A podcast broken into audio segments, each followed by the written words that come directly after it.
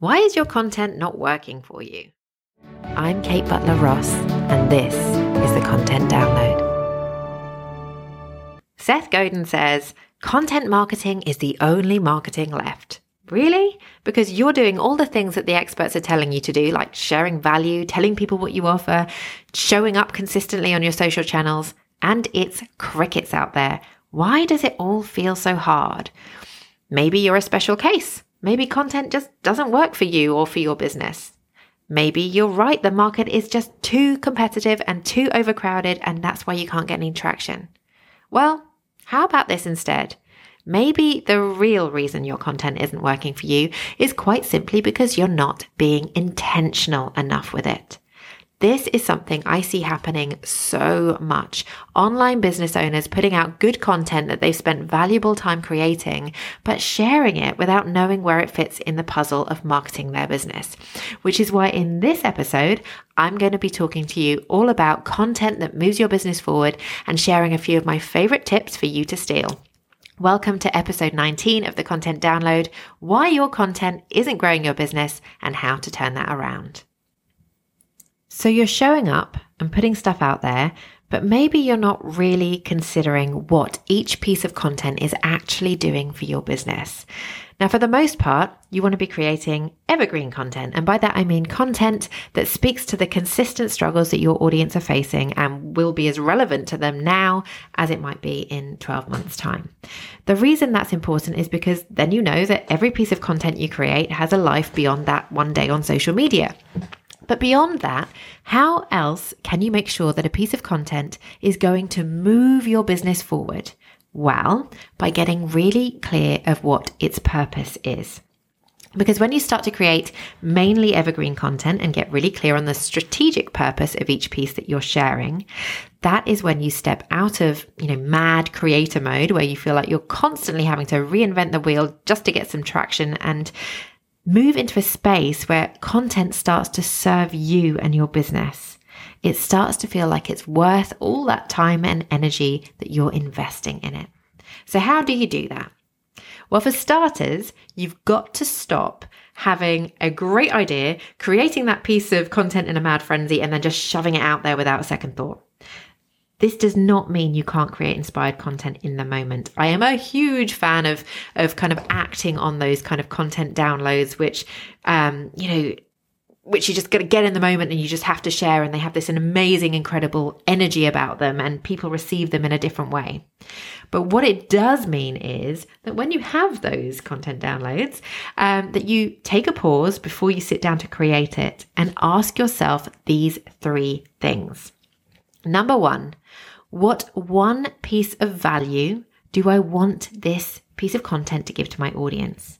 And by that, I mean, what lesson will they learn? What new skill, what new perspective will they be taking away from this piece of content? Number two, what do you want them to know or understand from this piece of content. Maybe you're challenging a limiting belief or educating them a little about why your solution works or helping them overcome overcome an objection or demonstrating that you're a total expert at what you do. Number 3, what action do you want them to take at the end? You don't want them to just read your beautifully crafted content and think, "Hmm, that's nice," and then scroll on. You want them to do something about it. What is it? The reason you want to know these things before you create your content is quite simply it will save you time. It will save you time and it will keep you focused on what this piece of content is actually about. You will end up creating a better piece of content when you know that you have got those three objectives clear in your head. You'll be super aware of when you're going off on a tangent or overcomplicating things, and you'll have a clear thread to follow that goes all the way through from the attention grabbing first line to the call to action at the end. And by the way, a really good tip for making sure that you are keeping your content focused on the end goal is to write your call to action first. And I would also point out here to remember the rule of one. Don't overcomplicate it. One piece of value, one new idea, one new perspective, one CTA is enough. Now, a really quick way to help you figure out all these three things is you know, what's the value? What do you want them to take away? What action do you want them to take? Is by having a clear set of content goals that are going to move your business forward. So I'm going to just really quickly share a few of my favorite content goals that you can steal and use yourself. So the first content goal that you could use is demonstrating your expertise. So this is showing people that you know what you're talking about and it's a really important part of your customer journey. So, for example, you could do an Ask Me Anything thread inside a Facebook group or on your platform. Number two, a really great content goal is to solve a problem for your ideal customer. The easiest way to show them that you can help them is actually to stop telling them and start doing it instead. So that's why a really great goal is to solve one of your customers' evergreen problems. Now, this doesn't mean you have to give the whole shebang away for free, but maybe what you do is you solve the first part of a bigger problem, which maybe your paid solution or even your freebie, if that's the next step, helps to solve even further. So you could do this with a how to or a tutorial video or something like that. Number three, my um, third favorite content goal is to use your content to strengthen your relationship with your audience. One thing people get so caught up in at the moment is focusing on getting more people into their audience, but you know, while that is really important, while we want to be growing our audiences, you should never do this at the expense of those who have already opted in to be there. Your first priority really needs to be loving on them, nurturing them, serving them, and building a relationship with them. Because a small engaged audience is so much more important than a large audience who barely knows who you are. So, a great um, way to strengthen your relationship with your audience, for example, is to do more Facebook Lives. You know, let them see your face, hear your voice, see how you act in real time. It's a great way to start to grow more rapport with the people who are already in your audience. Number four is to use your content to grow your list. Now, we want to be moving our customers off social media onto a platform that we can control. And that obviously means growing your email list. You own the emails on your email list. It's a more intimate space to serve your clients as well. So, um, a great content goal would be using that piece of content to direct people to a freebie that you have or um, to, to sign up um, to your newsletter. And, you know, just FYI, it's not usually enough to say, sign up to my newsletter and I'm going to email you every week. You have to give them a, a really really good incentive to want to do that.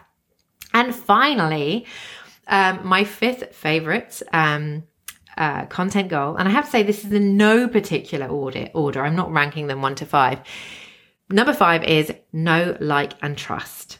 This is so essential in a world where your product or service is unlikely to be unique.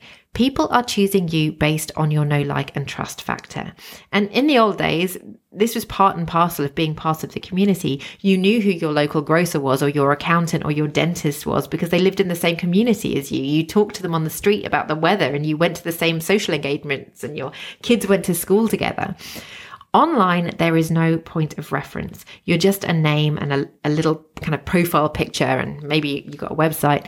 And so we have to work really hard to, you know, break down those barriers and grow that know, like, and trust, which is why sharing things like behind the scenes posts of your life, you know, that show you walking your talk and living by your values and, you know, a little bit of your personality, etc., is so important. You know, people often think, you know, I can just show up as a professional all the time. What does it matter? Why do I have to show who I am? This is why the know, like, and trust. And, you know, they are not getting it from other ways, particularly when you're online. They have no one who knows you personally. They haven't bumped into you into the shop. This is how you do it through um, sharing behind the scenes, sharing stories about your life. It's so powerful and it's a really great content goal. So, those ones are my favorite five um, in terms of content goals. And I think it's quite obvious that one piece of content can easily serve more than one content goal at a time. You can create a piece of content that solves a problem and demonstrates your expertise and grows your list, for example. But getting really clear on what your goals are is how you start to make your content more intentional. So, you drive your business forward. So, Get clear on your content goals, know what value you're giving, know what you want them to understand, know what action you want them to take. Those content goals I've just shared are going to really help you with that. But there are, of course, many, many more to add to that list. This is exactly the stuff I teach my students inside my monthly membership Fearless content. And getting clear on this stuff really is the key to moving out of that mad creator mode to creating and leveraging your content with purpose and intention. Now, I'm really excited because in a short time, we are going to be opening the doors of Fearless content to new members.